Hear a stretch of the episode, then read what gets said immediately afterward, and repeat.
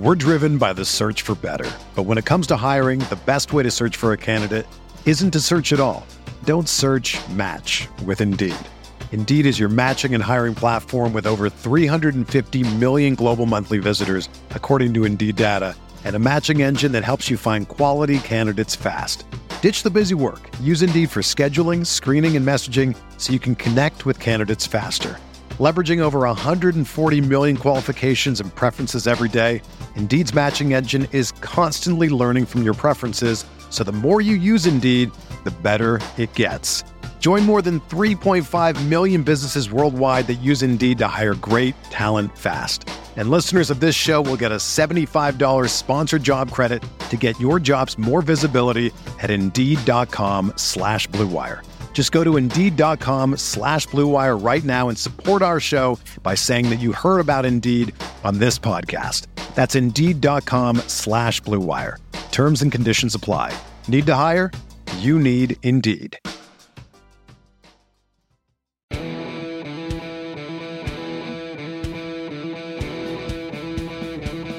And now let me welcome on to our ACC preview podcast, the legend, Wake Forest own Randolph Childress, and also my partner in crime, the one, uh, the one Terrence Oglesby, who is now the third best shooter on this show. Gentlemen, how are we doing today?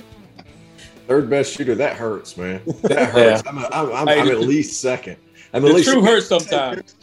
I don't do this often, but just because uh, the legend Randolph Childress is here, I wore a black polo, and I don't ever do that because. And I was thinking about it. Your move against Carolina in the ACC tournament, if that would have happened today, that would have been like that. Like the kid would have had to go to therapy like it would have been a big deal. It would have gone viral. Everybody would have been talking. But man, it, it's an honor to be on here with you. I appreciated chatting with you beforehand, and you know, you had a heck of a. No, guys, thanks, thanks for having me. Thanks for having me. But listen, Rob said, listen, he didn't say he was a better percentage shooter. He said he just shoots it, but you know, he shoots it a go. lot more. So if it goes in, it goes in. So we got, we got, we may have to figure that one out.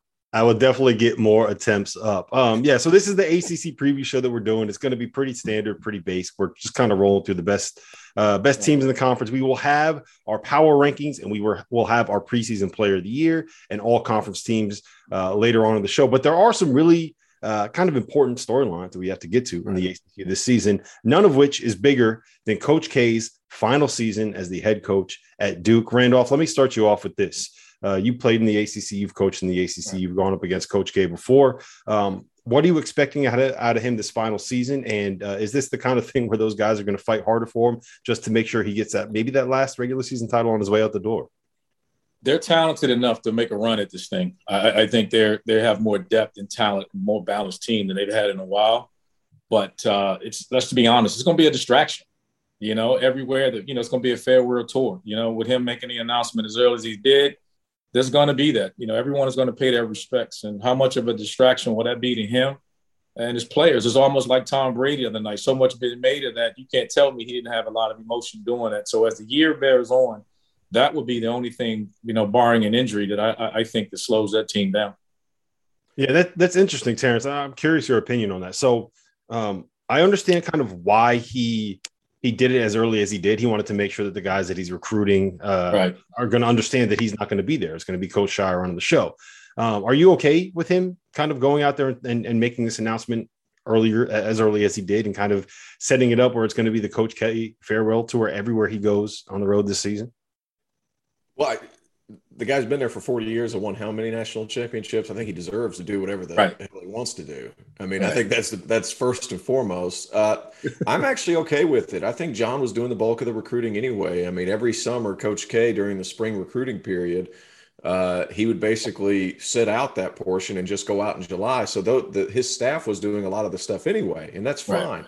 Uh, Jon obviously is a proven recruiter. He just continues to get guys. His class coming in for 2021 or 2022, I can't the numbers, who knows, but they are obviously excellent. And like uh, Sir Childress said, like this team is going to be loaded. There's going to be a lot of guys around. I question more than anything Uh, is there going to be enough shooting around Paolo Banchero? I think Trevor Keels is a freshman. He's going to have to adjust. He's an excellent shooter, but at the same time, he's 6'4, 225 pounds. That's a lot to carry around if he's going to be a heavy minute guy. I'm, I'm interested to see that. And Joey Baker's going to have to have a better year than he's had since he's arrived on campus. So there's a lot of interesting dynamics. Uh, I think there's one big difference between this year and the past few years with Coach K, and that's the fact that since he decided he was going to step away, he actually got to stay with his team the entire summer and run all the practices. So he has a more hands-on approach than what he's had recently. Uh, you know, especially in the COVID year when there was no summer. So I think there's the, the learning curve for a lot of these freshmen is going to be a lot different, and they're going to be a lot further along come November than they were this time last year. Where do you stand on the the shooting issue, Randolph? Because I do think that that's probably going to end up being the biggest thing, right? You have all these great big guys. Uh, you know, you didn't mention Mark Williams. You got Theo Johns transferring, and even a guy like AJ Griffin and Wendell Moore are big for their positions and aren't necessarily the greatest shooters. So how do you how do you kind of balance getting your five best players on the floor while also making sure that you have enough people out there that can create the space where those best players are going to be able to do what they do best? I wonder how they're going to play you know, we talk about that, will Banchero play the four? Will he play the five? Will they go small ball? Or are they going to play big and play him and Mark together? But shooting, I think, you know, a lot of pressure going to be on uh, Jeremy Roach. I mean, he's going to have to step up this year. He was up and down as a freshman. He's a good shooter. And I, I think Keel is a, you know, Trevor is a great shooter as well. Uh, he is a bigger body guard, but he's done that throughout his career. They're high school teammates. I think, again, you can't stress what you just said about uh, having a summer to work with those guys. I think it'll be fine. I, I, think they have enough shooting to win. Will they have some all nights? They will, but they're going to be so strong inside and so just they're just going to be better than 90% of the teams are more talented that they step up and they play against on a night in and night out basis. So to win a championship, they'll need Joey Baker to play better. AJ Griffin's going to need to to knock down some shots, but they, they, that's to win a national championship. To compete in the ACC, I just think they're too talented not to be one of the top two teams in the league. I think a big difference this year is Jeremy Roach is going to have the ball in his hands. Whenever he yep. was in high school, he was this pick and roll guy who facilitated offense and he felt like he was really a part. Last year, they kind of had a hodgepodge of guys that would bring the ball up. Wendell Moore would take some time to bring the ball up. Goldwire kind of cluttered that stuff. Now, Goldwire was a great player for what they did, right. but I think, you know, I was a rhythm guy. You know, I wasn't a guy like, uh, Randolph Childress who could just all of a sudden just turn it on whenever he would. I had to be part of the game. Like I had to catch it a couple times, move the ball, kind of cut hard to kind of understand the flow of the game in order for me to be successful. And I think Roach kind of fell victim to that last year because he mm-hmm. kind of played more off the ball than what I think he preferred. Not that what he prefers matters to Coach K, but I think you're going to get a better product from him. And I think Wendell Moore, after those first 11 games, I thought he was really good. And you know, the problem was he came in as a five star kid, and everybody thought, well, he's going to average 15 to 17 points a game. And that's not really his game. He, for him to have a really good year, he needs to hit shots at about a 35% clip, be their best defender, and kind of be a ball movement guy. Uh, I'd like to compare him to a college version of Andre Iguodala because if he can be that for Duke, along with Paolo Banchero, if Jeremy Roach shoots it better, if Trevor Keels comes in and makes shots, like it's going to be a formidable team. Like AJ Grit, if those guys hit shots, I think that's what it comes down to more than anything. I think Roach is going to. I think Keels is going to. It's just a matter. I think Baker needs to take that next step. Yeah, I think I, to counter your point though, I think that's why they're going to put the ball in Wendell Moore's hand. They're going to need more perimeter shooting, and I think, fair or not, I think they're going to move Roach off the ball some, just like they did last year. He'll just be more equipped to handle it because he played a lot last year. But I think they like the option because if not, Wendell, unless he improves his jump shot drastically, you're just going to back off and clog the paint up a little bit on him, allow him to do that. Now, if he has the ball at the top, you know, you're not going to leave you know, Roach or you're not going to leave uh, Kill on the wing to shoot. You're going to guard those guys. So I still think you'll see some of that, but I think you'll start out the games with the ball in Roach's hand. One thing that I think will be interesting, and, and T.O., you made this point on our show um, a couple weeks ago, is that I think we're going to see a little bit of a throwback defensive kind of a team, right? When when Duke was at their best in the 2000s and maybe even the early 2010, you got those teams where you had bigger, more physical athletes on the floor, and they get out and they pressure you and they overplay passing lanes, and they would just basically dare you to try to beat them one on one. And they said our defenders are going to be better than your guys with the ball in their hands. You're never going to beat us one on one, and that's how they ended up winning games defensively. I think with some of the guys they have on this roster, we're going to see a little bit more of that this season, and we really haven't gotten that as much uh, in the last couple years um, from Coach K. So that's the one thing that I'm really intrigued to see this team. And also, you know, we haven't we kind of glossed over it a little bit. Paolo is special, man. Like that dude is really, really good. Randolph, you you recruited this, uh, uh, didn't recruit him, but you were you were on the recruiting trail yeah. when he was out there. What, what are you expecting out of him this season, and, and just how good is this kid? I think he's special. I mean, there's no doubt about it. He stays healthy. He's done. I, I think he's one and done. I, I think the most dangerous lineup they're going to have is like I alluded to before. What are you going to do when they put him at the five?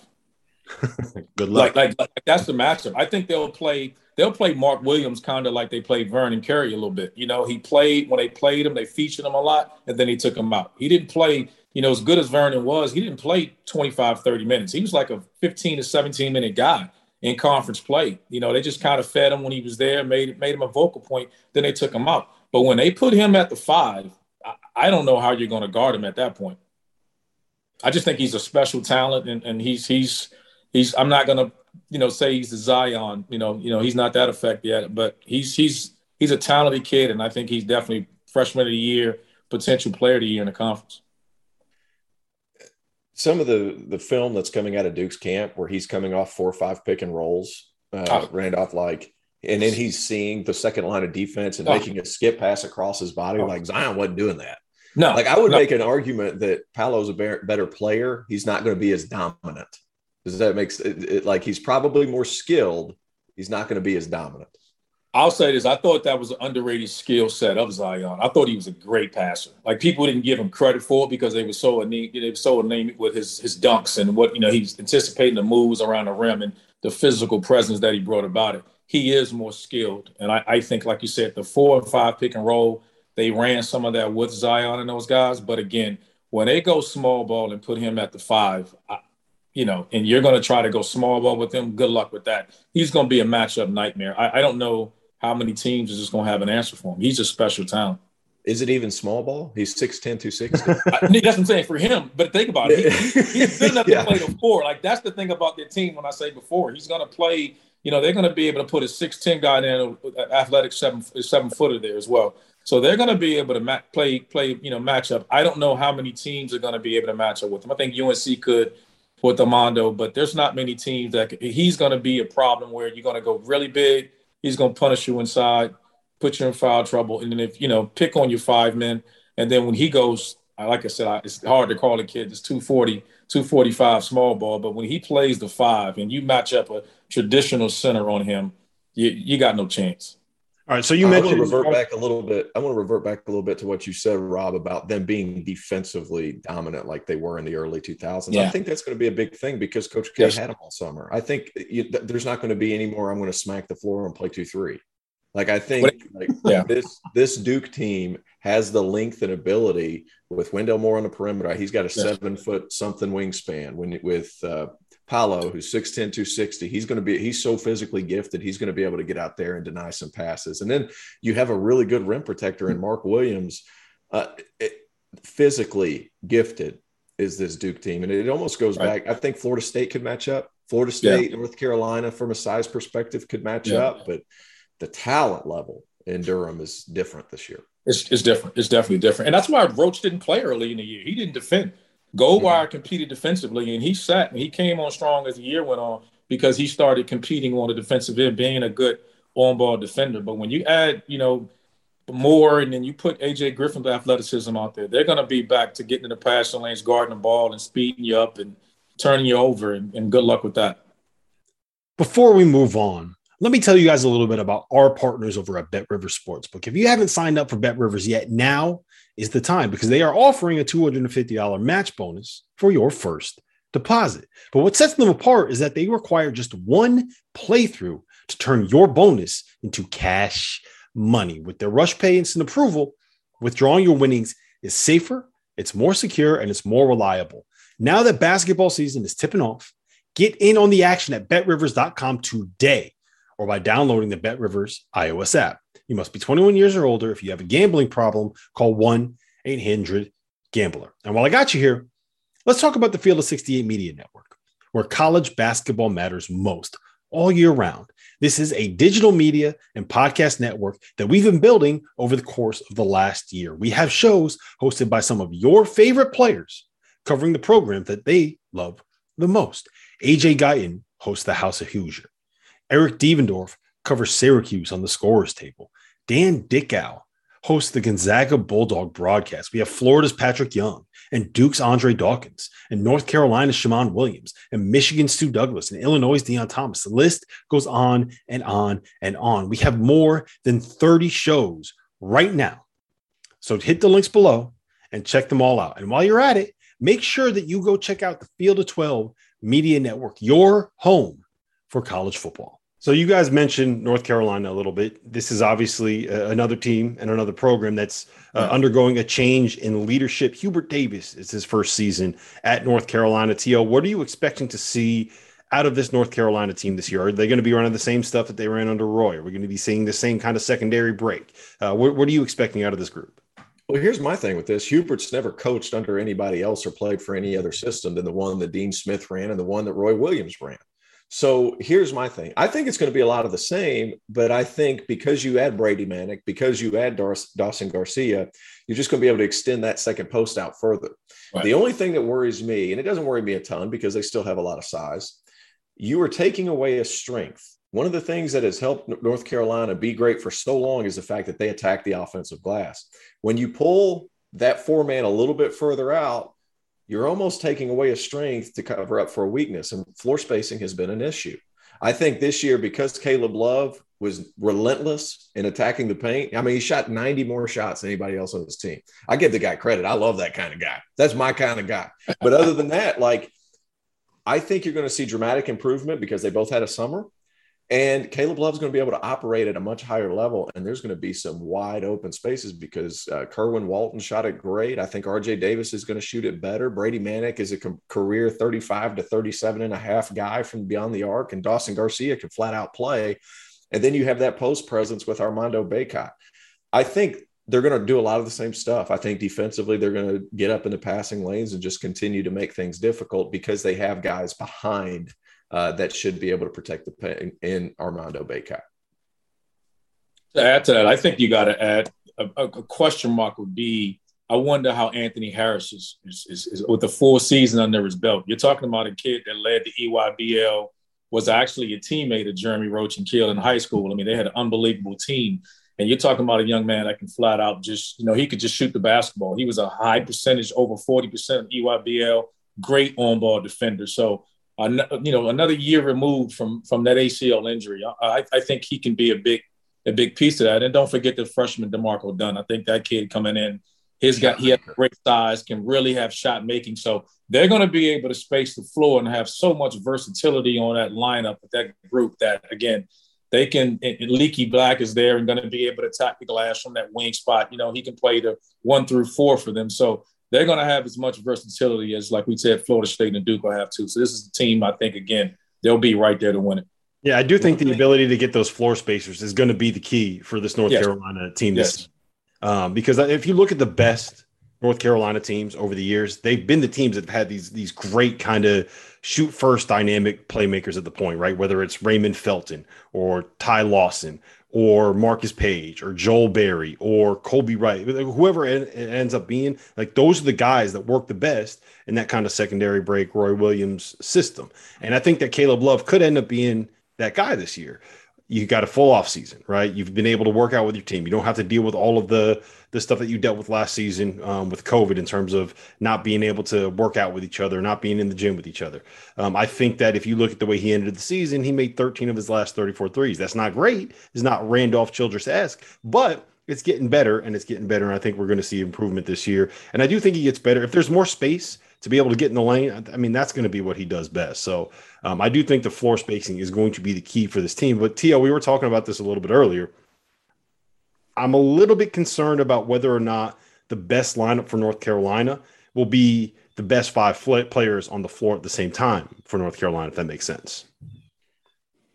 No, you're probably right. I mean, I, I would quali- I would put Brady Manek in that situation too, just because he's so been so solid for so long. But you know they have pieces. That that's the yeah. big thing. I'm a big puzzle piece guy. If the yeah. pieces fit usually the teams do a lot better. And you know i, I think kerwin walton even though he's probably not the most skilled guy shot mid 40s from three. Like he was yeah. unbelievable. And he's going to be able to open the floor. I think the pieces fit much better. There was right. just a hodgepodge of guys last year. You know you know, uh, Garrison Brooks probably got an unfair preseason player of the year because he thrives whenever he's not the focal point. He thrives whenever Cole Anthony was firing it up 30 times a game and he was able to go and get it.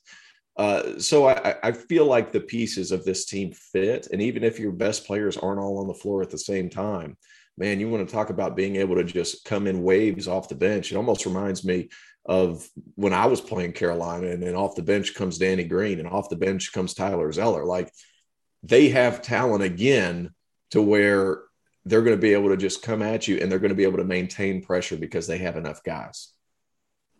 I think they were a lot easier to guard last year than they will be this year. Again, having Walton and having Love, those guys were improved. We talked about Anthony Harris, D'Marco Dunn. They know Puff Johnson's another guy that can space the floor and make shots. Last year, as good as they were with Kessler and with with with uh, you know Sharpe and those guys, I mean they they were just so big we just decided, hey, you know what? Just sit in the paint. Don't leave the paint on those guys. They were no threat to score outside the paint. I don't know if you can play them that way this year. I think teams mm-hmm. started scouting that, saying, hey, we're going to sit there and we're going to leave the bigs leave the paint. You stay in the paint. So now they put more pressure on the guards. I think now they're going to be able to, you know, the ability for Manek to make shots from the perimeter. Now you got to guard them. It's going to make Armando that much better and just space the floor. We know they're going to run. We know they're going to crash the glass, but I think they have options now. So when there's an off night, they have four or five guys now that they can rely on that's going to make perimeter shots that they just didn't have in the years past. They've had dynamic guard play, but even Cole was more of a scorer than he was someone you feared yeah. from the outside. When Cole made threes, you just hung your hat and said, "All right, he's going for 30 tonight." And so this team, I think, has more balance. Uh, you know, more perimeter shooting, just more options, like you said, more pieces to the puzzle. So this night, this doesn't work. This guy comes in, and that's why I think they're they're a team that's going to be special in this league as well. I think the fact that that Cole Anthony, and I we're going back two years here, but the fact that he wouldn't make that pitch ahead pass right, stalled right. the Carolina yes. break to an right. unbelievable extent. And now that Caleb Love and RJ Day, if they're able to make that pitch ahead pass and then run a lot of second side offense, I think they're going to be so much better and more efficient, especially now that they have shooters. They're going to be able to attack off the catch more as well. Yeah, it, and just to make sure it was about Jeff Lebo. I thought Jeff coming in, him adding Jeff was a surprise to his staff lets you know they're not changing much. I mean, I think Jeff, they could. I wonder, that's the only thing that made me think about your first question when you said, are they going to run the Carolina break? He went and got Jeff Lebo, who has gone and coached on his own program and has run some different things. So I'm wondering that that would be interesting to see. I want to, I would love to get up to a practice soon and watch those guys and see. I think they'll run some similarities, but between Coach Smith and Coach Williams, that's a lot of national championships to be changing your, uh, right. you know, the, the, the, offense and the way things goes. But as long as Armando and that front line's there, I don't think they'll change too much. It still starts inside and works its way out at Carolina. I don't think that'll change. And yeah, you don't I, have to change it. You don't have to change it. Right. Like right. all you have to do is extend it, like, yeah. because it's already right. ready made for what you yep. try to do anyway. You're still going to be able to make that high low pass. You're still going to be able to get the back screen on the opposite side. Like you don't have to change it. All you're doing is adding shooters and different personnel. My question to you, I mean, you obviously coached against them a long time. Like, mm-hmm. How do you think their offensive rebounding is going to be impacted by trying to push those guys further out? Do you think that's going to be an issue going into the season? No, because Leaky Black and those guys from the perimeter, he's averaging almost three offensive rebounds a game. So he's six eight, running from the you know the one, two, or the three for them, and sometimes the floor. So when he's playing on the you know on the wing, he's crashing.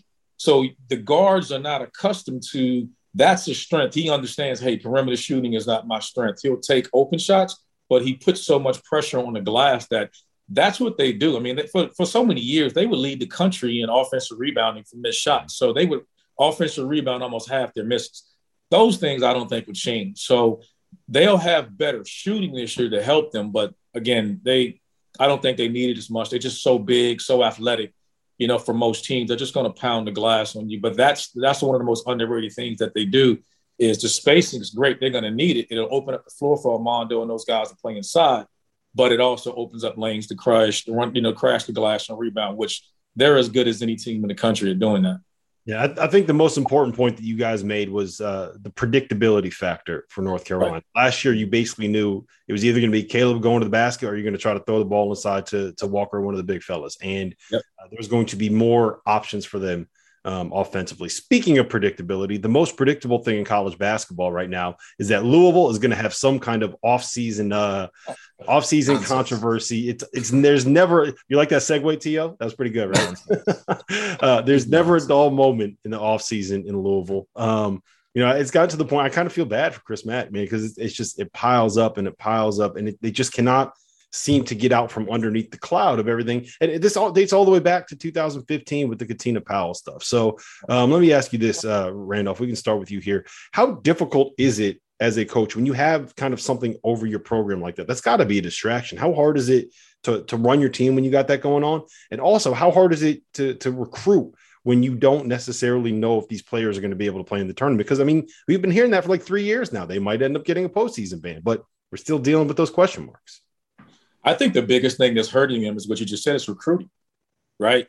And the longer this lingers, the longer it hurts them in recruiting and it brings them back to the pack. I think we go back two years, we thought this program was taking off and about to remain amongst the elite programs. Recruiting was going great. They were getting a, they were top three recruiting class in the country. They had it going. And then as these sanctions, they need I mean, not sanctions, but these allegations and everything that's coming in, this dark cloud's coming in and it's hurt them in, it's hurt them in 22 recruiting. So now you're going to prolong another uh, sanction, whether it's a postseason ban or whatever it is.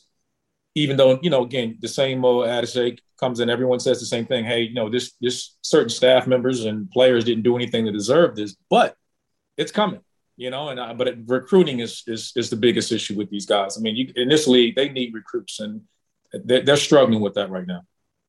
Yeah, I, I do think that um, it, it's hard to really judge the Chris Mack tenure at this point, right? Because we never really right. seen a kind of uh, you know when he's been able to get his legs under him and, and run with this right. thing, run with this program because it, it always feels like they're getting shots to the knees. I do think, however, that this team is probably a little bit better than maybe some of the offseason buzz they're getting credit for. We don't right. necessarily know who's going to be the star in the backcourt, right. but I think they have three or four really good options. Uh, Jarrod West, Noah Locke, El Ellis. Um, you know, I, I, think that Samuell Williamson is a guy that can take a step forward. And, and you know, I talked with Chris last week for a, a, Louisville preview, and he was talking very highly about Jae'Lyn Withers. So, uh, T.O., how do you feel about this group and this team moving forward this season?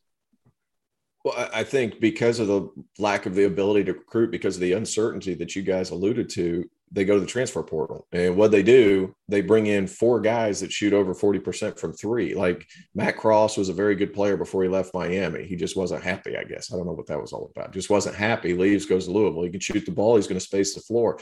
Uh, the, the Jarrod West from Marshall, he's going to remind some people of Jose Alvarado light. I'm not going to say he's that kind of dominant person, but his statistics say that he would be. Uh, and then they add a late piece in Mason Faulkner, who's a playmaking guard who was supposed to go to Colorado, which would have been a perfect fit for him, wanted to stay closer to home. They've got pieces this year to compete at the top. My question is, are they going to be able to compete? And is he going to be able to regain his footing after those first six games? Because if he is, this team could be good because let's be honest, Chris Mack can coach.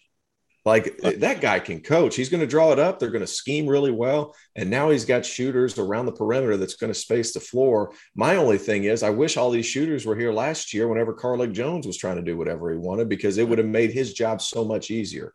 Uh, I think Mark Williams is a big piece. If he's able to stay healthy, uh, Louisville was towards the bottom of the conference in rim protection and blocks last year. I think they need uh, him to remain healthy for them to compete at the top and to you know make it maybe a second weekend run in the tournament. I think that's entirely possible.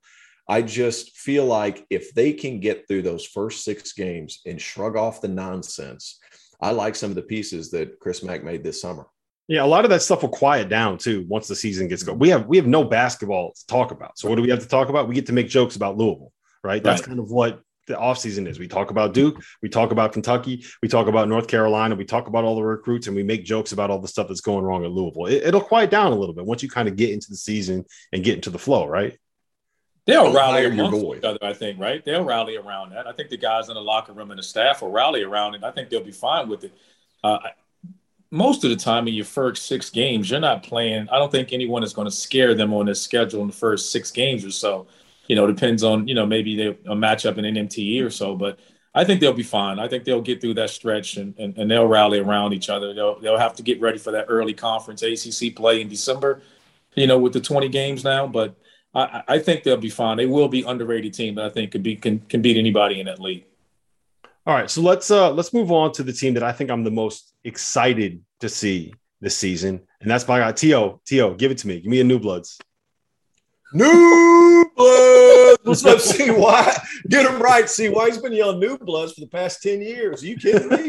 CY is ready. He's let everybody know. New bloods, baby. New I, bloods. I, I feel like we I feel like we've gotten to the point with this Florida State team where it doesn't actually matter who the guys are on the roster. You don't even need to look at the names. You no. know you're going to have a roster full of guys that are somewhere between six five and seven foot two that can all guard any position that all will switch everything, that can all make threes, that can all run the point. You don't even need to know the names. You just know exactly what you're going to get out of this group. Uh, Randolph, talk to me about them. How tough are they to prepare for? How tough is that defense to go up against? And how frustrating is it to just see all of that arms and all of those wingspans?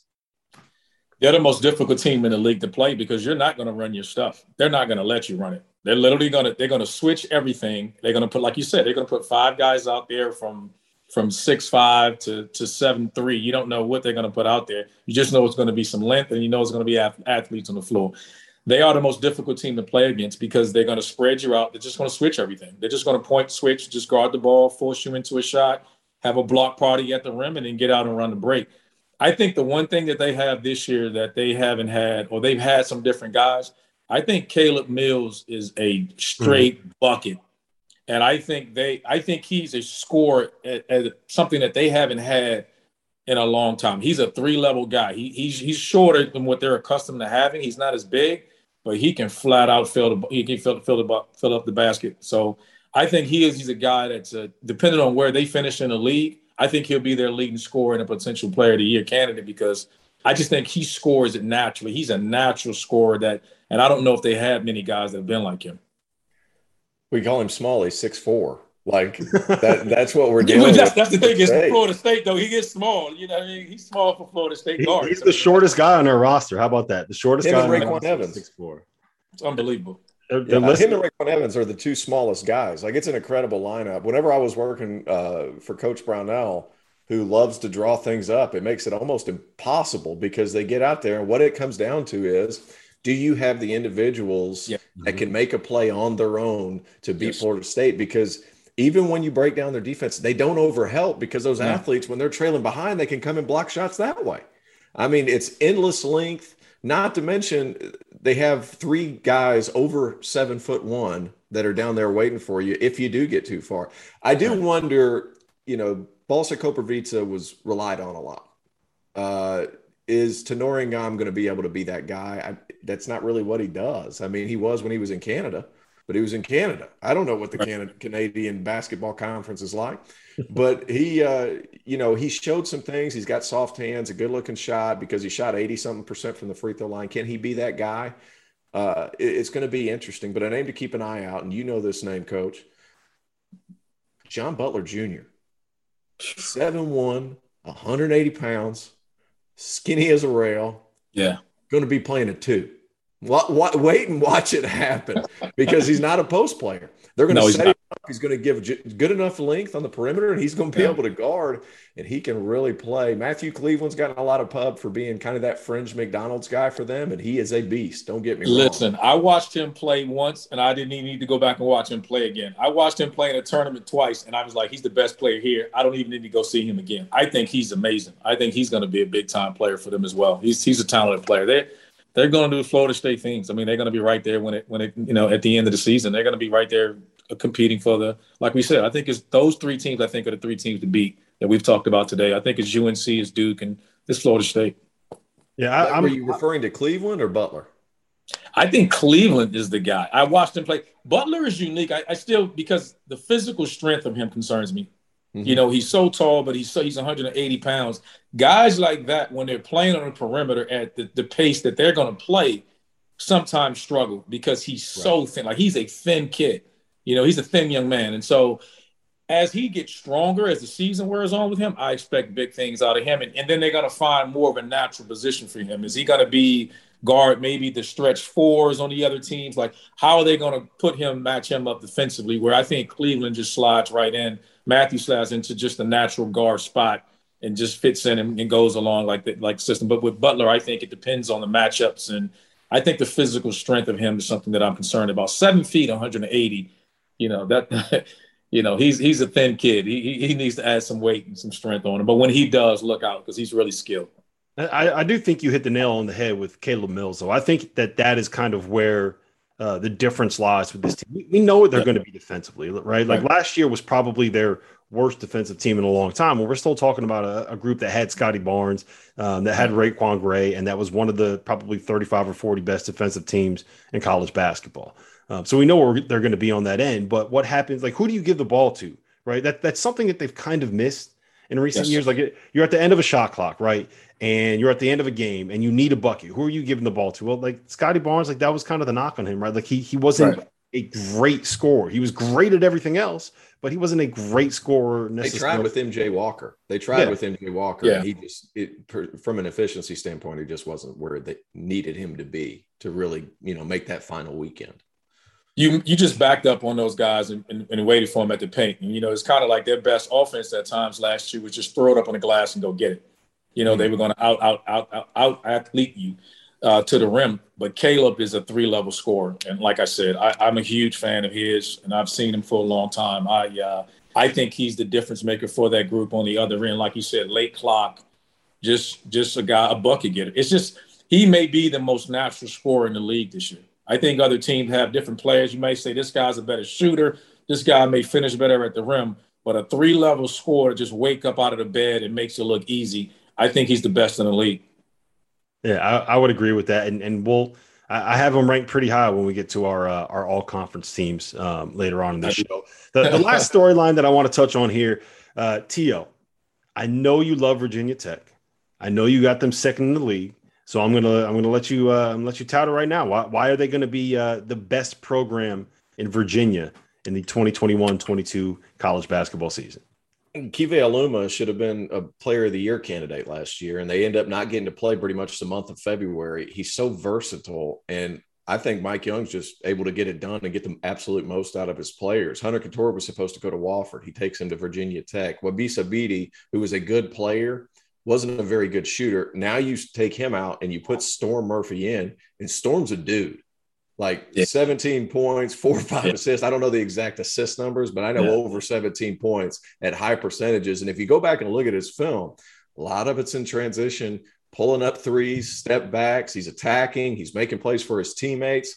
And he kind of gives an extra dynamic to a team full of guys that are really skilled and can all shoot the ball. And I feel like I say it every time old wins. Virginia Tech's old, and their old guys are really, really good. And I think it's going to be a special season in Blacksburg. Not to mention, not to mention, one of the best home courted environments in the entire conference. And I don't think there's going to be any letdown because, you know, Young puts those guys in the right spot consistently. Get your popcorn ready. Yeah, he does. I, I, love watching the stuff that he runs. He, he knows how to get his shooters in a spot where uh, you can take advantage of it, and it feels like the kind of guy that uh, To you would you would have really liked playing uh, in that offense. Could you imagine him? Who was the kid they had at Wofford the the last year when they made the tournament? Fletcher. The, the shoot. Uh, yeah, Fletcher Magee. Like it feels like that would uh To you would have liked playing that role uh, quite a bit. What do you think of Virginia Tech, Randolph, and and uh, where do you have them um, as opposed to Virginia this season?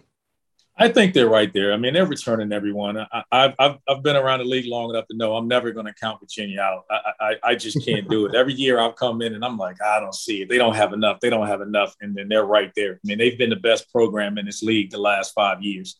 And, and I don't see, you know, I, I think they've lost some shooting and we'll get to them in a second. But Virginia Tech, I, I agree everything Teal just said. I, I don't, the only thing that concerns me is with Storm is just defending.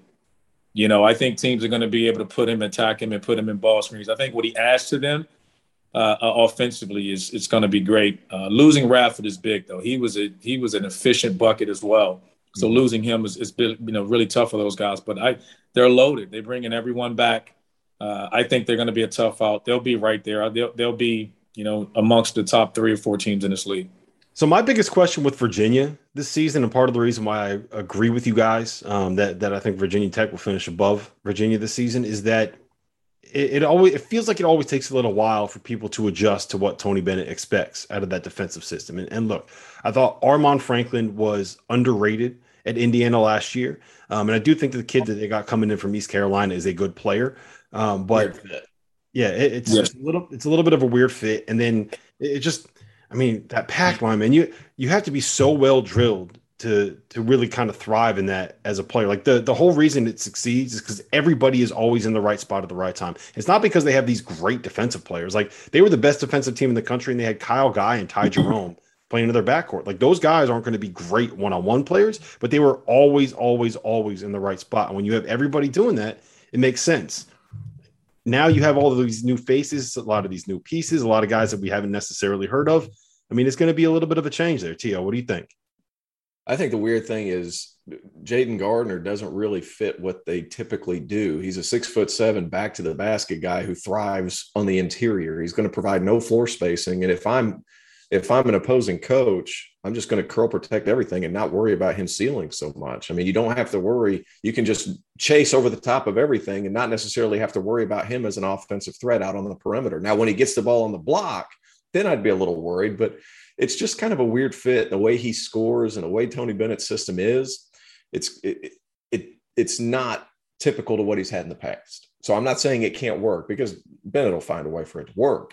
But I think there's going to be a little bit of an adjustment period. I'm in agreement with you as far as Armaan Franklin. I don't think there's a player that's better suited to play Virginia style than him. Six four, six five, shot it above 40% from three. I think it was right at 42, if my memory serves me correctly.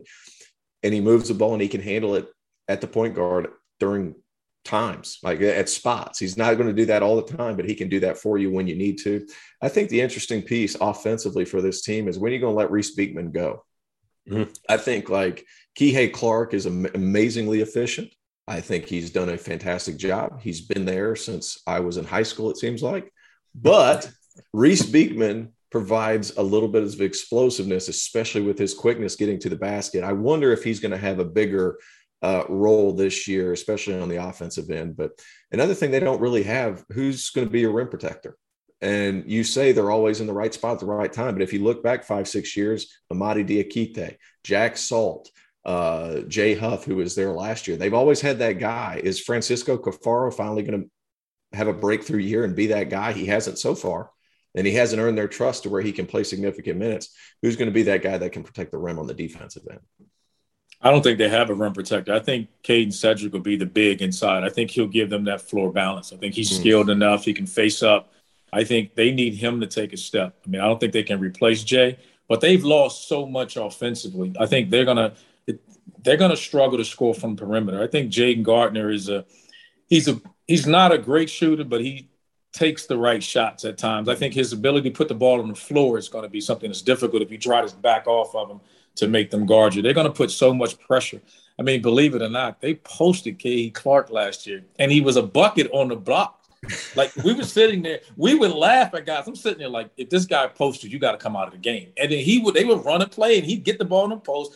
I can't tell you guys in watching the film how amazing it is that this how, how tall is he? Is he five what? I mean, he's. They, I'm telling you, this him at five nine. There's no chance that that dude. Is. Exactly, he's not even close to that. And they, he, and I'm talking. You can put your six four guard on him, and they will put him in the post. And, and, and he's he's incredibly effective doing it and draws so many fouls. So I think that's going to be the issue with Beekman uh, uh, uh, taking the ball out of his hand. But he's he has an extra gear. Reece is so fast with the ball in his hands. Uh, you know, he's hit a couple of game winning shots for him last year. I mean, if he can take a step, they're going to need him to take a step and give him a little rope. But we we know. I mean, to play in Virginia, it's I used to joke and say, hey, the first team to score 60 is going to win the game, and that, that that's that's what they're going to do. They're going to defend. They're going to control the pace. They're not going to turn the ball over, and they're not. They're just not going to beat themselves. And so, if they can find enough scoring, a perimeter scoring, that'll you know that'll that'll be there, keeping them in the top half of the league. If not, they'll take a step back. But I, just can't bet against those guys. No matter who you say you plug in that lineup, they're going to defend. They're going to control the pace. It's just a matter to see which guy's going to step up. Yeah, Kadin Shedrick can play. Like he, yes. he, was a good player. Like he had to adjust. Like that yeah. that kid is skilled. He's long. He's yes. pretty athletic. He runs really well. Holly Springs, right? Holly Springs, stand up. Yeah. Is that what we're Yeah, at right now? yeah, Yeah. I mean, yeah, like yeah. he's a good player. He is. He is. He's going to be a guy that we can look up in the second, you know, in the middle of the year and be like, man, I didn't see this coming. He has that type of skill set, and with the year and like you said, having a full off season, he's he's the mm-hmm. type of guy these sophomores are going to benefit now because this is their real first off season. And there's a lot, you know, with Tony, you don't defend, you don't play. Mhm. And so for a lot of those guys, I think they've getting a full offseason and you know, in a full fall, you know, hands on with all their coaches. I I I- I just hard to count those guys out because of the style of play. All right, so let's get into uh, the, our, our power rankings here. Um, and we can kind of dive into some of the teams uh, near the bottom half of the league in, in this part of the conversation. But I'm just kind of curious, like, so the way that I have it in, in, in my mind is that I think Duke is the, is the favorite, right? I think Duke is the best team in the conference. I think with Paolo there, he's the best player in the league. Uh, and you combine all of that with what they can do defensively and, and the talent on that roster. In my mind, Duke is the favorite. And then you have kind of that that hodgepodge, right? You got North Carolina in the mix there, you got Florida State in the mix there, you got Virginia Tech in the mix there, you got Louisville in the mix there, you got Virginia in the mix there. Where where do you guys stand on kind of um your your I guess the top six maybe? And and do you think it is a top six in the conference? T.O, why don't you start? Well, I got Duke winning their first regular season since 2009. I think there's too much there, and they're Yep. finally got some older guys. There's pieces they're going to overwhelm you defensively. I like them at one. Virginia Tech, we just talked about them. So much shooting, so much skill on the perimeter. Keve Aluma's a dude. And I got North Carolina third. I think there's going to be some adjustment times for Hubert. I mean, there's a lot, there's a big difference between being in that assistant seat and being the guy. And he's going to have some adjustment, especially towards the beginning of the ACC season. I think that's going to be interesting. I got Florida State fourth. Florida State's Florida State. We've already knocked that out. They are what they are. Uh, five, Virginia. Uh, I can't count out Tony Bennett, and I felt guilty for putting them fifth because they won the regular season last uh, last year and probably didn't have top five talent on that roster. But Tony Right. Bennett still figured out a way for it to go. probably, probably didn't. Well, you know, I'm being an, I'm a nice guy, Dauster. Like I like I try to be the nice guy of all of our group here. Like you know what I'm saying? I try to be the nice guy. Six, I have Louisville. I think they're going to shake it off and they're going to have a good season. Uh, I think there's too much shooting on that roster as it is presently. Who knows what'll happen by December with the roster? But I think there's a too much talent on Louisville to really uh, struggle. And then we're going to get into this, but I think Notre Dame, they have so much offensive ability Yes. uh, they are that guy. I have them seventh, but they they can score from every perimeter, uh, from every perimeter spot. Nate Laszewski, I thought he was going to have a breakout year last season. He was excellent, shot great percentages, and they probably have one of the better point guards in the country at Prentiss Hubb. But those dudes don't guard anybody. I'm talking nobody. Anytime you watch a kid's stats, he's just lighting Notre Dame up. And Yeah. Mike Brey, I like you got to get your guys to guard. Like they're going to have Paul Atkinson, who's a bucket on the interior. We talk about buckets. That dude's a bucket. Didn't get to play last year. He's exceptional. He was the uh, Ivy League Player of the Year. He gives them an inside scoring present that they haven't had since Mooney. Uh, they do lose their best defender in Juwan Durham on a team that couldn't defend. They, they finished works. outside the top 200 on KenPom in uh, defensive efficiency. They didn't they hire who, who's who's the assistant they brought in from uh, from Dayton, um, blanking on the name, but that they uh, Anthony Solomon, right? So I so I, They brought him, they brought him back. They brought him back. You know, he was Yeah. there and they brought him back. yeah. So the the the I've seen people make that connection. Like the best years that Mike Brey had at Notre Dame was with Anthony Solomon on the staff, and now they got him back, and maybe that's going to be the fix defensively. We'll see. I think to a certain point, if you don't have good defenders on your team, you don't have good defenders on your basketball team. Um, T.O was not out there. T.O wasn't out there to guard anybody, right? So Hey, I would have fit that system perfect. I wasn't guarding anybody. yeah, you I wouldn't guard anybody. You had to convince me. OP was just like, you know what? He hits enough shots. We got to leave him in there, but because I have no choice. But I wasn't guarding anybody. But Prentiss Hubb. like, here's here's the thing too. Going back to Notre Dame's defense, like Prentiss Hubb led the league in minutes. It was like 36 or 37 minutes a game. Right. It is so hard to maintain a defensive intensity for that long when you're relied on so much on the other end. And when you're the head of the snake on offense, you're also guarding the guy initiating offense on the other end. You're not making anything difficult. I think that's something to keep an eye on, but I'm not sure they really have a point guard behind him that can give them a ton of minutes. But they used Trey Wertzel last year as a backup guard. He kind of came with a secondary ball hand. I don't think that'll Mhm. change. I don't think there's anyone there that's gonna that's gonna change that. And Trey Wertz is a good player, and he yeah. got eligible in the middle of the season, but yeah. he's not Prentiss Hubb. No, no. And so there's definitely a step off. And, and and look, Notre Dame's hard to guard because it's like they have Prentiss Hubb and a bunch of clones. It's all the same guy. They can all dribble, pass, and shoot, and they're all about six six. Like every one of them, Trey Wertz included. Like that, those guys, they're all skilled and multifaceted, and they have good size. They just don't guard anybody. So, Randolph, where where do you stand on the top six right now? I think we're all the same. I think Duke, I have, you know, is number one. I, I think I think Carolina. I got Carolina, and, and I'm kind of jostling back and forth between Carolina and Florida State. Um, I like Florida State with Caleb Mills. I just think he's going to be underrated, a, a, major, major addition. I think he's the best scorer in the league. UNC, I don't worry about as much because that system hadn't changed in 50 years. Like it's been the same system. So the only difference is Hubert's going to have to call timeout a few more times when Roy just said, "The hell with it, y'all just play through it." Like, like that's the only adjustments need to be made there. I don't, I don't think it's going to be that big of adjustment, and I do think he'll lean on Jeff. And and it's the system, guys. They're going to run that. That, that hasn't changed much. Uh, I mean, seriousness. I think they, but I do think down the roster, they just have a little bit more flexibility than they had in the past, and they're going to have a lot of bodies, and it's not going to change. Uh, Florida State, we've talked about. I, I, think they're there, and then I have Virginia Tech, and this, and we're talking a game.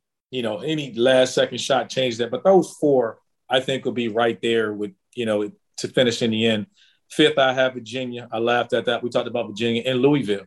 I think that those are the top six teams in the league, and and going past that, I think the next group that I would have would be I think Syracuse, only because again we talked about the Syracuse, we just talked about Notre Dame my concern is like yours. Notre Dame just can't guard, but no one puts five guys on the floor that can make a shot like Notre Dame, but they just can't guard. So if they're making shots, you're in trouble. If they're not, you, you know, you, you know, you, are going to have your way. Uh, but I think Syracuse has an, just that zone. That zone is just, you know, if you're not making shots that day, you're going to be in trouble. And Buddy and those guys, Buddy's a bucket. I mean, he can he can flat out shoot at a high clip. You know, getting uh, Benny uh, Benny Williams coming in there is going to help them replace uh, losing Gary on the front line. He's bringing some length, some athleticism. So uh, I, think they're going to be poised because they're going to be able to score. The zone, you know, everyone knows it. Everyone's copying it. No one's ever really able to emulate it as well as they do it. So I, think that you know they're going to keep you at a low. You know, they're going to keep you in a low percentage from three and, and, and just continue to play that zone and do what it does. But they're going to be able to score on the other end more than they have in the past. So I have them being that last few teams from the SEC, from ACC that'll kind of make the tournament. I think they'll be that seventh and 18th. They'll Syracuse and Notre Dame.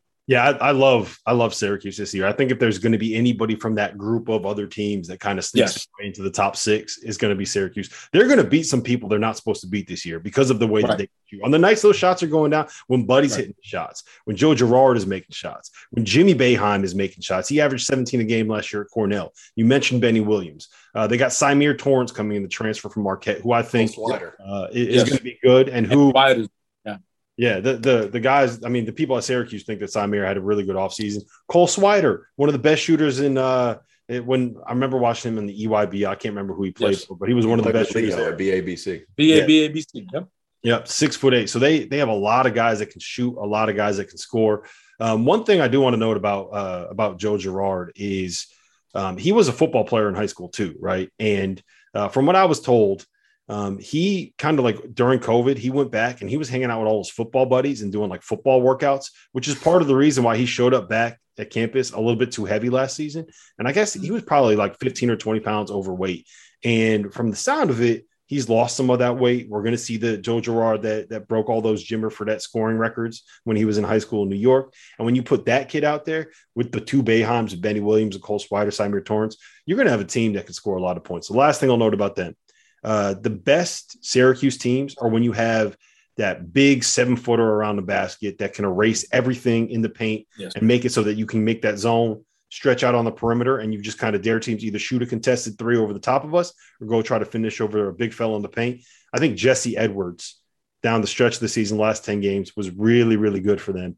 Um, and I'm expecting him to kind of have a big year this year. I don't know if it's going to end up being – the guy that plays like 35 minutes. You know how Jim Boeheim doesn't want to play his bench at all. I don't know if he's going to be a 35 minute a game guy or if he's going to play 20 minutes and they're going to play Bourama Sidibe for 20 minutes at a time. But I think there's more options at the five this year than he's had in the past. And I think that's going to really help them defensively. Well, Sidibe, before going out, he only played two games last year. Before going right. out, I mean, he was one of the league leaders in shot blocks, and he's got like a seven six wingspan. The dude's huge, and he was I think it was seven points, nine boards, something like that before last season.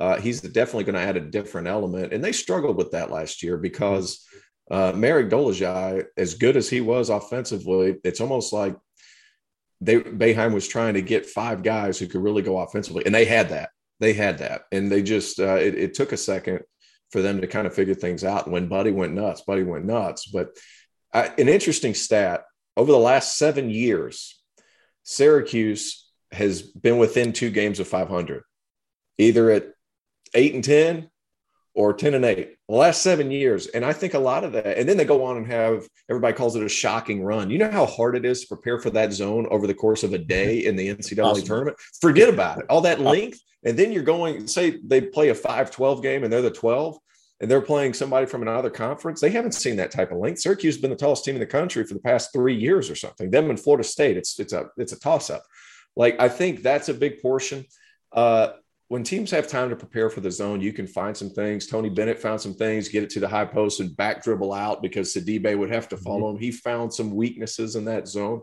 So when you have time to prepare, you can figure those things out. But one thing they have this year, and you alluded to it, Rob, four guys that could shoot 40% from three.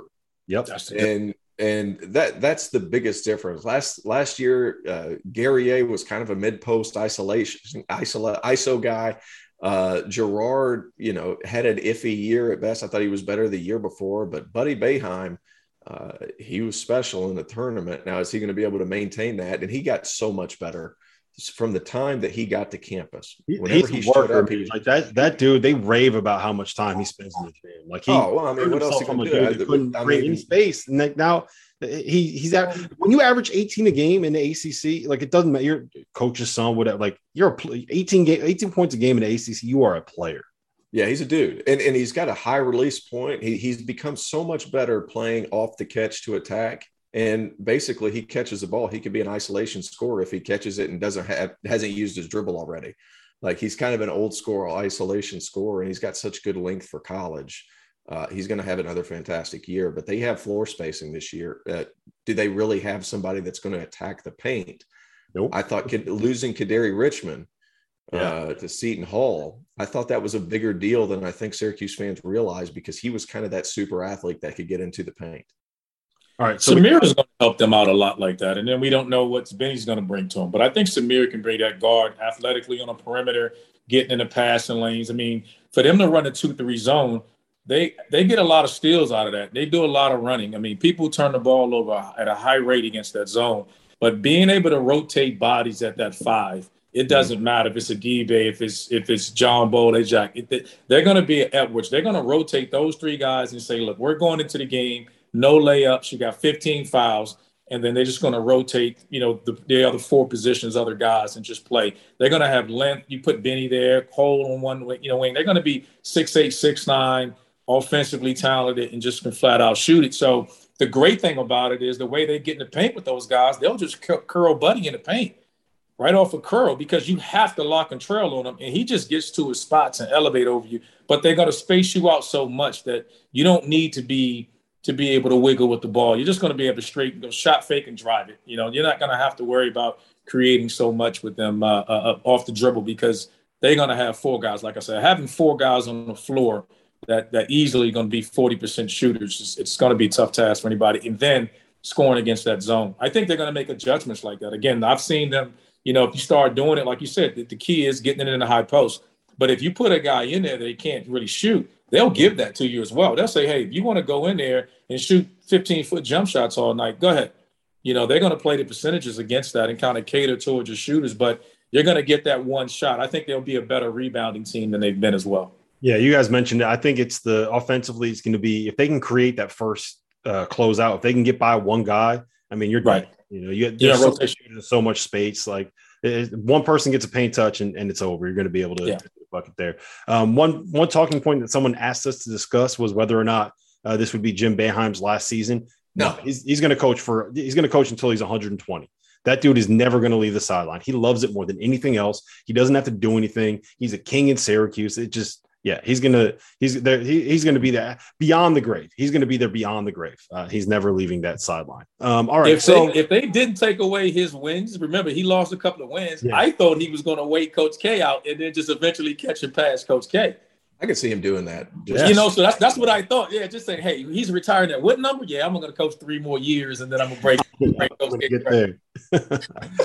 um, all right, so uh, we let's talk about some of these other teams that maybe have a chance to get into the tournament. I don't know. The I know T.O hates NC State. He despises them. He thinks that they're going to finish last in the ACC this season. That's not what I said. Yeah. That's not what I said. Uh, I think I think Miami actually is, has a chance to be pretty good. Um, is there anyone else, Georgia Tech, Clemson, anyone else in this conference that, that you think has a chance to put together a, a kind of a tournament caliber resume or team? I got two. I think Georgia Tech could do it. They've only they only lost two players, but those two players were some of the best players in Georgia Tech history, with Alvarado being ACC Defensive Player in the Year and Moses Wright obviously being Player of the Year in the conference. Like they lost significant pieces. I love the addition of Deivon Smith from Mississippi State coming back home to Atlanta. That's where he's from originally. He brings that quickness uh, to the backcourt, and he's really explosive. It's going to be hard. I, I think it might take him a second to learn Pastner's Princeton. I think like that might take a second for him to do, but uh, you know, Michael DeVoe is really, really good. I think he's a stud. I, I don't understand for the life of me. I can't understand why last year he wasn't like a late first, early second guy. He's got size. He shoots the ball at an incredible clip. Started off slow last year. I think that had a lot to do with Pastner like waiting things out because he was like, well, we're not going to practice anybody because we have a bunch of guys returning. Now you need that kind of rhythm. And he, it, he acknowledged that. So I'm not saying anything out of turn, but it's, they've got pieces. I, I think, you know, Rodney Howard, is he ready? I don't know. And they, they have a skilled seven footer in Saba Gigiberia. I don't know if that's right, but I tried. That's a heck of a try, though. That's a heck of a try. Yeah, I played in Georgia, where he's from. It- it- you know, there's a lot of names over there. You know, there's a lot of names, but he's got some skill. He could kind of be that guy, maybe. I I mean, it's not easy. I'll tell you, somebody who did explode onto the scene. I thought had a really good season last year was Jordan Usher. Mhm. Uh, comes back to Georgia after playing at Southern Cal, and I thought you know, it took him a second to kind of find where he was good, but when he played the four and was able to get a rebound and get out and push, that allowed DeVoe to get off the ball. That allowed Alvarado to get off the ball and find spots on the court for open shots. I think they could.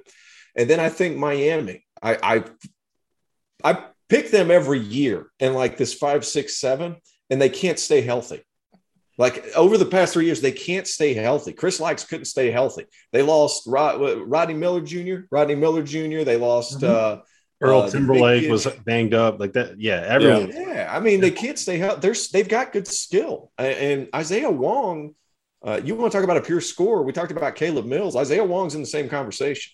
Mhm. I mean, especially coming off ball screens, but he gets to his right hand, man. That guy can make some tough, tough shots. And you know, they've relied on a lot of ISO scoring when they have. Uh, gosh, what's the big kid's name? There, at, at the the big white kid from uh, Australia. The shooter, White Seven and feet, War- Waardenburg. Waardenburg. when they have him back on the floor, I think that's going to space some things out more as well. And I think Wong's going to benefit from that. Uh, Wooga Poplar is a freshman that has started to get some serious reviews out of Miami. They say he's had an excellent preseason, so we'll see there. They've got talent. Miami's always had talent. Did you mention Jordan gonna be able Miller? Jordan, I, Jordan Miller, the kid from uh, George Mason, is really good. He is really good. He is really good. And, and, you know, he's he's built kind of the same as Anthony Walker, who I think is an excellent talent as well. He just hasn't been able to kind of get over that hump and shoot the ball better. Uh, Miami has talent. Can they stay healthy? It's been an issue for three years now. Yeah, I mean they're going to have those lineups where I feel like Jim Larranaga's best teams. You have a really, really good point guard. You have a really, really good five, and you have like three guys that are kind of in that six six kind of wing range. That's what they were when they had Shane Larkin and they won the league. So uh, I, I I can see a little bit of that this season. And yes, I do think that they're underrated. If they stay healthy, that is a team that should be able to uh, to get to the NCAA tournament. My biggest question: Do we think that Josh Pastner is going to wear the face mask all season again? We're going to do that. I was calling the game whenever he broke that thing and, got, and Teddy V gave him a tech. like I was calling that game on the radio at Clemson where he slams his mask and got a tech for slamming his mask. Fired me up. I didn't know what to say on the radio. I was like, I was like, my man just got a tech for damaging some plastic. It was his own plastic. It was his own property. He looked fantastic. Hey, don't forget Deebo Coleman too. Yep. I think oh, incoming yeah, freshman, a highly rated kid, and he's good. I think Deebo Coleman is another player that you can add to Georgia Tech. Again, he does a heck of a job with those guys too. I mean, I think he he does a really good job. I think he's an underrated guy in that league as far as getting the best out of his talent. I mean, the leadership and toughness you lose with Jose Alvarado and Moses Wright. I, I don't know how you. No one can replace those guys. And but again, like you said, Mike DeVoe, huge fan. I think he's should get more. I, I would expect him to make a leap. They win enough games to get first or second team in the league.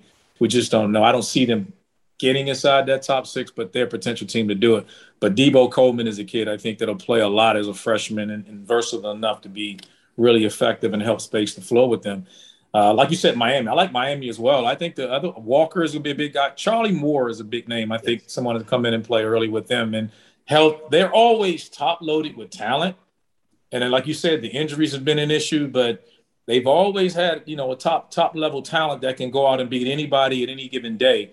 I think Walker and Moore are going to be two guys that need to stay consistent with with uh, Wong. I mean, he can flat out do it, and they just you know, we just got to see what happened with those guys. They just had a ton of injuries, and it just seemed like it just wasn't going to work. And guys are coming back. They continue to get talent. McGusty's there still, and they're gonna they're gonna be tough. Their guard play is as good as any in the league.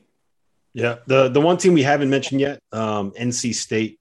Uh, I actually do kind of like them a little bit. I think that they have the kind of roster that Kevin Keatts is going to need to be able to win. I don't know if that's actually going to uh, turn into results on the court because I felt like the last two years they kind of had a similar roster. But I think Casey Morsell, uh, you know, he was he was really good coming out of high school. I remember really liking him, and it just never, you know, not being able to shoot was just never the right fit at Virginia. And I think uh, having Manny Bates in and around the rim to kind of erase everything there. Uh, you know, Thomas Allen's coming back. I think Jericole Hellems is a guy that could end up being an all ACC player this Great year. Guy. So I, I like it on paper. I need to see the results on the court before I can say that yes, this is a tournament team. But it, you know, if you look at that roster, looks pretty good on paper. I like. I, think I mean, we all say talent. the same. Yeah, They've I think we all feel the, the same. Time. Talent's sorry. been talent's never been the issue, right? Mm-hmm. You know, I think talent's. We're all saying the same thing. I'm sorry, it's been the same. I mean, they're a talented team. They're going to need Cam Hayes to step up and be a little bit better than he was, more consistent as a freshman. I think that we all know the talent's there. He's a big guard, great size uh, really extra. I mean, he has an extra gear bottom that can get anywhere he wants to get on the floor. As he becomes a better shooter, Manny Bates though has to stay on the floor. He has to rebound and be a consistent rim protector. He stays in foul trouble, so when he he going for every block, he getting in foul trouble. They need him to stay on the floor because if he's not there, I don't think they have the rim protection. And, and you know they're going to press, but being able to press and force turnovers and have Manny on the back end at all costs. If he just walls up and plays, if he can get to 25 to 30 minutes a game, this team could be a team that we can say, all right, it looks like they're finally going to get it. But I think there's a lot of pressure down the road there. I mean, they're going to have to get it done with the success that we're saying we're anticipating Duke having and, and uh, Carolina having. They're going to need to make a push to get into the tournament now. I think we're all kind of saying the same thing. They're like that ninth, tenth team right now that we're thinking, hey, they can they got the talent to be out bottom of the top six, but will they do it? I don't know. But I think Cam Hayes and definitely Manny Bates are the two guys that have to be more consistent if they're going to if they're going to accomplish that. I think Casey Morsell's a stud too. I, I think oh, he's oh, yeah, a good player, and and we we alluded to this when we were talking about Duke and Jeremy Roach. Like when he's a bigger part and he's kind of in a flow and in a rhythm, like maybe he could expand on his role. I, I, think, you know, maybe he struggled with the glacial pace that Virginia played. And maybe this trying to play faster at NC State's going to loosen him up a little bit and he's going to be able to knock down some shots. He's got a good looking shot. It doesn't make sense that he's not making it. He made them in high school. That's mm-hmm. kind of the, the question. Uh, Terquavion Smith is a winner. He's he, a freshman that they got out of Farmville Central. I think he weighs 140 pounds, but he's about 6'3, 6'4. He's super athletic, can shoot the ball. Uh, Cam Hayes needs a good year. I think Manny Bates obviously is a defensive player of the year. He's my preseason defensive player of the year because he just protects the ball at such an alarmingly high rate, or protects the rim, excuse me, at such an alarmingly high rate. Uh, this team's going to come down to Cam Hayes because can uh, because NC State is so pick and roll oriented. Everything they do ends up in a ball screen, and most of the time it's Cam Hayes. Now, a year under his belt in the summer to kind of realize some of the reads uh, could help him. but it's been the same story for NC State for I think Keatts' tenure. They've had a bunch of guys, they just haven't been able to put it together. But the the talent's there. A lot of it's going to come down to Cam Hayes. All right, so let's end it with this uh, before we get into our teams. We haven't mentioned Clemson. We haven't mentioned Wake Forest. We haven't mentioned Pitt. We haven't mentioned Boston College. Is there any reason to be excited about this the, these teams? And, and uh, remember, we have a Wake Forest alum on the show, and we have a Clemson alum on the show. So, uh, what, what are you guys thinking about these teams? And, and can is there anyone at the bottom of the league that you think can kind of sneak up? And uh, I, I, remember in uh, Josh Pastner's first year at Georgia Tech, no one thought they were going to be any good. They ended up finishing 500 in the conference and uh, kind of being in the mix for a tournament berth. So, uh, is there anyone that can make that kind of a run at the bottom of the league this season? Go ahead, Randolph. The, the silence is definite. I was waiting on you to say the, the silence is definite. My Tigers, my Tigers I'll no, say I'm not going to do that. No. Uh, well, here's here's the thing, and, and, I like I have complete faith that Brad Brownell is going to get the absolute most out of the guys he has. Problem Absolutely. is, is Hunter Tyson's good? Is he first or second best player on a tournament team? Good. Right. Uh, right. And and I'm not knocking Hunter. I think Hunter's a good player. I think he's done a fantastic job for what he came in at and how much he's improved. And he's a great rebounder. He's turned into a 40% three point shooter. They're just going to be so doggone small. And they're going to need PJ Hall to be really, really good. And he didn't yes. play a whole lot last year because Aamir Simms was there. And him and Aamir right. Simms do a lot of the same things really well. Uh, so it was kind of a weird fit whenever they played together. It was difficult because Aamir functioned better against opposing fives and PJ is a five. I mean, right. I think that's where it, what it comes down to. Uh, they're going to pressure the ball. They should play faster. I think Nick Honor and Al-Amir Dawes struggle a little bit scoring in the half court, but as soon as that right. ball starts to move a little bit up and down the court, that's when Nick Honor gets loose, and that's when uh, Al-Amir Dawes gets loose. And Naz Bohannon, uh, Youngstown State transfer, is about six five. He's a good player. Had his last game uh, in a Horizon League with a triple double. But his best attribute is to get a rebound and take off with it and find and find players on the break, kind of like Donte Grantham was a few years ago. Yeah. Whenever he could get a ball off the defensive glass and then take off and initiate the break himself. Uh, I think if there is a team that could get going, and I'm just going to fire up Randolph right here, I think Wake can. I, I, I think Jake LaRavia is a stud. I, I, I I think Daivien Williamson was better than what I gave him credit for initially. I think Carter Whitt is going to take a massive step because that poor kid went to went to finish his high school exams in December and then had to play Virginia next week. What are we doing? What are we doing to this young man? I think the summer is going to benefit him a lot. I think he's an excellent passer, one of the best in the conference. You guys brought in some uh, some guys that have scored at high levels at, at other places, and not to mention Dallas Wal- Walton just guys that are experienced and know how to play. Wake Forest is old. They'll be athletic. They'll be big. They'll be pretty good. I agree. I, I think Wake is the team of, the of the bottom teams that we had mentioned. They're the team that could jump to the, the middle, that middle group because of their size, their athleticism. Like you said, they're old. Mm-hmm. Uh, I think they're going to have more interchangeable parts. You know, they may not have the the t- overall talent, like we said, with Duke and the numbers that they have, but they're going to have so many bodies. They're going to be able to throw so many things at you and, and tell you about Carter. I, I, I felt so bad for that young man last year. I mean, brutal. And, and, and, the truth was, he came in, it was the middle of COVID. I mean, we got shut down last year. I mean, from, from, uh, we played two games in November. We didn't play a game in December.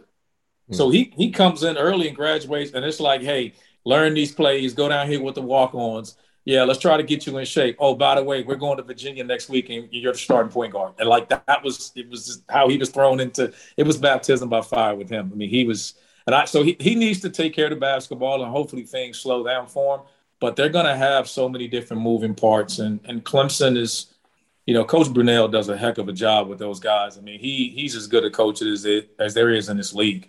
I mean, he has done a heck of a job there in Clemson. I was glad to see that he recently was rewarded with the with an extension. And so they're going to compete. They're going to play hard. But like you said, when the game slows down, they're going to have a tough time uh, uh, scoring in the half court, I believe. And and I think you know you know BC's you know Coach Earl's going to be his, his uh, first year. Earl Grant's first year there. The recruiting's gotten off to a good start, and I don't know if any team has lost more than Pitt has lost uh, as an offseason. I mean, I think they've been decimated with with grad, you know, early entries and transfers, and so uh, I, I, think still they have a chance to turn things around. I mean, there's a belief in those guys. I know, you know, with uh, you know Judah Mintz uh, committing in in 22, so that that bodes well for them because it means that people on the outside recruiting wise still believe in. Them. So I think there's a chance. You know, if you play for Pitt, you're going to have to play hard. You're going to have to compete. So if you do that, you got a chance. And there's enough with Horton and those guys there. They're going to compete and give themselves a chance. I just don't know if they got enough depth on their team to to to take that step into the middle of the pack. Yeah, they, Nike they Nike Sibande, Nike Sibande was really good whenever they let him right. open up and, and play. Right. I, I, think, and then Femi Odakali, Odakali, help me out, man. What are we doing? I, I, I gotta yeah. get I gotta get the pronunciation guides. I was yeah, I was glad. I, I reward you for trying it. All right, so I'm just going to go with this. Uh, Femi Odakale. I'll, I'll I'll do that and just sound it out. I, I think he has some potential to be really good. They get John Hugley back. They're going to play hard. They're going to play borderline. They're going to do a lot of stuff with their elbows out. I'm not right. saying that they're necessarily dirty, but that is a tough bunch, and they're going to compete every night. They need to be able to keep their roster intact for the entire season. I think there was a lot to be said for COVID and those guys kind of getting yanked around. Are you practicing? Are you not practicing? On top of that, they weren't really winning, so it was difficult. Uh, I think that's going to be interesting enough. Brevin Galloway at Boston College, and I thought that was a nice addition. He's going to be able to help the adjustment process for the players coming up from Charleston to Boston College with Earl. I think it's going to take him some time, but I think Earl can help them hit their ceiling. I, I, really do. Now, what do I think the investment in Boston College is where it needs to be in order for them to be at the top of the conference? No, but they just agreed to a big practice facility, so there's some movement there. Uh, I think that's going to take a while, but uh, those bottom two, I think it's it, you know Judah Mintz is a stud. Whenever they get him, he's an absolute yeah. bucket. I loved right. him whenever we watched him at the EYBL uh, Peach Jam. Uh, you know, there's still some movement. There's still hope. I just feel like uh, just Xavier Johnson to Indiana, uh, Au'Diese Toney to Arkansas, uh, Champagnie to the draft. Like there was just too much loss last year for them to really be able to make it up at a high level. Yeah, and I that mean, was the class that was supposed to sustain them, right? Like that mm-hmm. was the class coming in. Xavier and that group, they were supposed to be the class to say, hey, you know, they got off to a good start, which has been an yeah. MO. They've gotten off to good starts, and then they've kind of faltered as the season gone on. The more it's gone on, they've just kind of come back to the pack losing that class though that was kind of their first big recruiting class that was supposed to take them to the top of the league and when you lose that it makes it tough so that was the good sign about judah mintz coming in because it shows that they're still some some uh, some buzz with pitt and some belief in pitt so i think they'll be fine eventually but they're hitting the reset button essentially in a sense from from that standpoint and it's unfortunate because he came whenever stallings struggled. I'm going to put that as nicely as possible. Struggled, didn't win a didn't win a game in the ACC, and then he wins three games his first year, six games his second year. Had there not been all kinds of stoppages, he would have been in that eight nine cuss. Yeah, yes. And it stinks because like they were close, and then they lost the guys that were about to get them there. Right. So it'll be interesting to see. I think, you know, Capel obviously he always has his guys playing really hard. I just think it's going to be difficult for them to take that next step with the current gr- uh, group of guys they have. Yeah, the, the one guy I do think is interesting on Pitt that I don't think has been mentioned yet is Jamarius Burton from uh, from Texas Tech. I remember when he left Wichita State, I thought that he was going to be really, really good uh, for the Red Raiders, and he just kind of got lost in the shuffle on a team that had a lot of bodies and a lot mm-hmm. of moving parts and a lot of players that were probably a little bit more talented than him um, at that same position. Uh, the one good thing you mentioned, um, Terrence, PJ Hall is back and playing. I was a little worried that he wasn't going to survive that dunk from Jalen Johnson last year, so it's good to see that uh, he's still up alive and moving on, uh, you know, um, on two feet. All right, let's get into our uh, our, our player of the year. Um, and our just let that go. We could have just let that go off into the wind. Do you remember who who uh, Randolph Childress crossed over and then told him? Oh my! No, Jeff, Jeff McGinnis. I know exactly. Who oh, how dare you! You brought up. I watched. Look, look. I'm a, I'm a big film guy. I watched that tape to get ready for this podcast just so I had it fresh in my mind. So yeah, that was great. I, I do have to get the story about this. Was this like a common thing for you? Whatever you made. No, you know what? We uh they beat us early in the year. And as you know, if anyone knows Jeff, Jeff's a talker, right? He's gonna talk trash. And, and the difference is from now back then, we could talk trash to each other and there were no technicals, none of that. So they had beaten us early in the year at our place. And then they came back and Donald Williams hits a shot and they beat us And the next day, he makes a quote in the paper, and he's like, "We knew if we kept it close, they'd choke." And I was furious. I was like, "All right, you know what? We get them. Wait till we play them again." And we didn't play them till our second to last game of the year in Chapel Hill, and we beat them. And then, you know, the tournament was Friday, Saturday, Sunday. So it was less than a week later, we had played them again. And that was just a tournament game. And, and he just brought the best out in me. And I was like, I'm going to go at him. I didn't think anything about the shot. When I shot it, it was just about telling him, I'm going at you all night. So when he failed, I, all I, and I, I didn't even remember doing that as much as I remember the late, great Dean Smith yelling in my ear, he can't do that. That's taunting. I'm running down the court. Uh, that, that that's my biggest memory of that moment. Oh man, that's great. That's great. All right, let's get into our uh, our our player of the year and our all conference teams. Uh, I have Paolo Banchero winning player of the year in the conference. I think that he has a chance to win national player of the year this season. I'm I'm very high uh, on that kid. Do you guys have anything else? No, I think that being compounded with Coach K's last season, every game is going to be there's going to be such a spotlight. He's going to be the best player on the team that's getting on all, on all of uh, that's getting all the attention. Excuse me. Like it, he's so good, twenty and ten, easy, and he's developed so much as a passer. I think, you know, he's just going to be the focal point on a really good team, and he's going to be the best, one of the best players in the country. I, I couldn't agree more with you. I, I, the only other person I may add, just because of depending on where they finish I think Armando Bacot can, can, can I think he can, he's going to be a double double guy. Right. And then the other other guy, I told you guys before the other guys, Caleb Mills. If Florida State finishes in that top half of the league or the top two or three and the numbers that he can put up being a go to guy, I, I, think it's a three three man race for player of the year. But if I had to guess, I think we're all agreeing it's going to be the, the Dookie. The, the, are we forgetting Keve Aluma? Are we forgetting? We just I have first team. I have Keve first team. My first team is uh, is Buddy Boeheim, Caleb Mills, Keve Aluma, Paolo Banchero, and I went with Caleb Love. I think Caleb Love is going to have that breakout year, and and I do think that when you are a point guard and putting up big numbers, you're going to get a lot more attention than a big guy putting up big numbers, especially uh, in, in, a league where Paolo and Keve Aluma, I think, are probably going to be the two best big guys. That's why I went with him over Armando for first team, but I have Armando on my second team, preseason All ACC team. Uh, my first team, besides uh, uh, uh I got Aluma second. Uh, Buddy Boeheim, obvious. I think that's an obvious choice after the postseason he had. Armando Bacot, as much as it pains me to put a North Carolina guy on the first team, I did it. And then uh, not Caleb Mills, but I went Isaiah Wong. I think he's going to be relied on so heavily. His numbers are just going to be astronomical. So I think he's going to be really good. Uh, yeah, I'll let I'll let you go before I get to my second team, uh, coach. I got yeah, I got Buddy, Buddy Boeheim, Armando, Caleb Mills, Olive. I, I think Armando over Love because Carolina's system is just inside out. He's just going to get more touches. He's going he's going to go to glass. I think Love is going to have a great year. I just think the ball will touch uh, uh, Armando's hands so many more times. I mean, that's just the way they play. They're going to play inside out.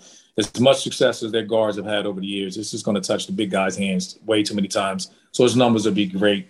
And we talked about Paolo. I think. I mean, I mean, I think those guys. So we got the same group. I think Caleb is one, and but of the Carolina guys, I think Armando will be the guy.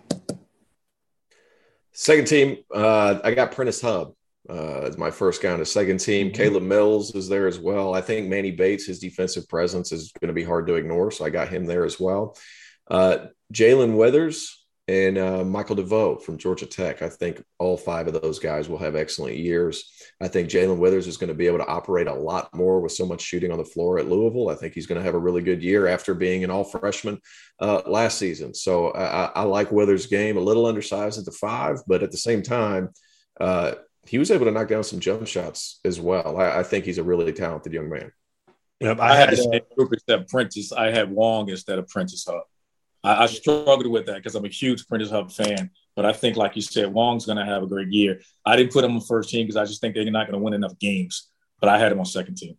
Yeah, I, I had Prentiss Hubb on the second team as well. I had Kihei Clark there. I just feel like uh, Virginia's going to be really good. He's probably going to be their um, – their most noteworthy player. And it's just, I mean, it's one of those things. You're a senior, you've done as much as he's done during his career. It's going to be kind of a, a career achievement award. And then Wong and DeVoe and, and Bacot round out my uh, my second team. One guy I do think will be interesting to see is Samuell Williamson at Louisville. There's been a lot of talk coming out of Louisville about him changing the shot and uh, being more of a set shooter on three pointers. And I think if he can kind of add that to his, like he's a really good mid range shooter.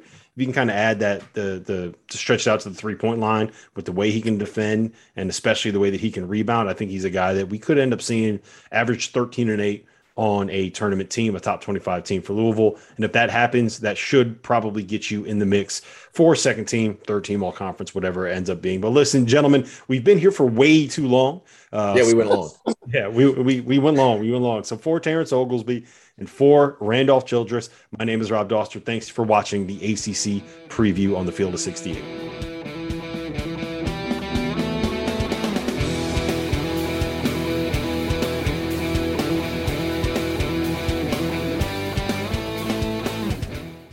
Everyone is talking about magnesium. It's all you hear about. But why? What do we know about magnesium?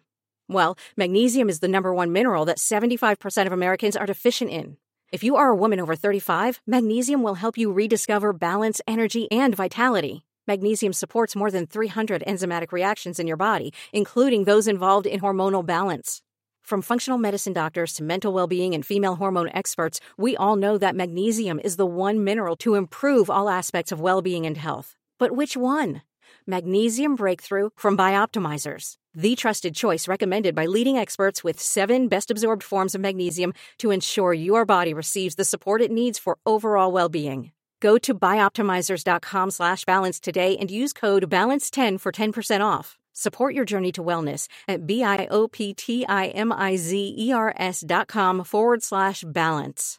Magnesium Breakthrough from Bioptimizers, your foundation to optimal health and vitality.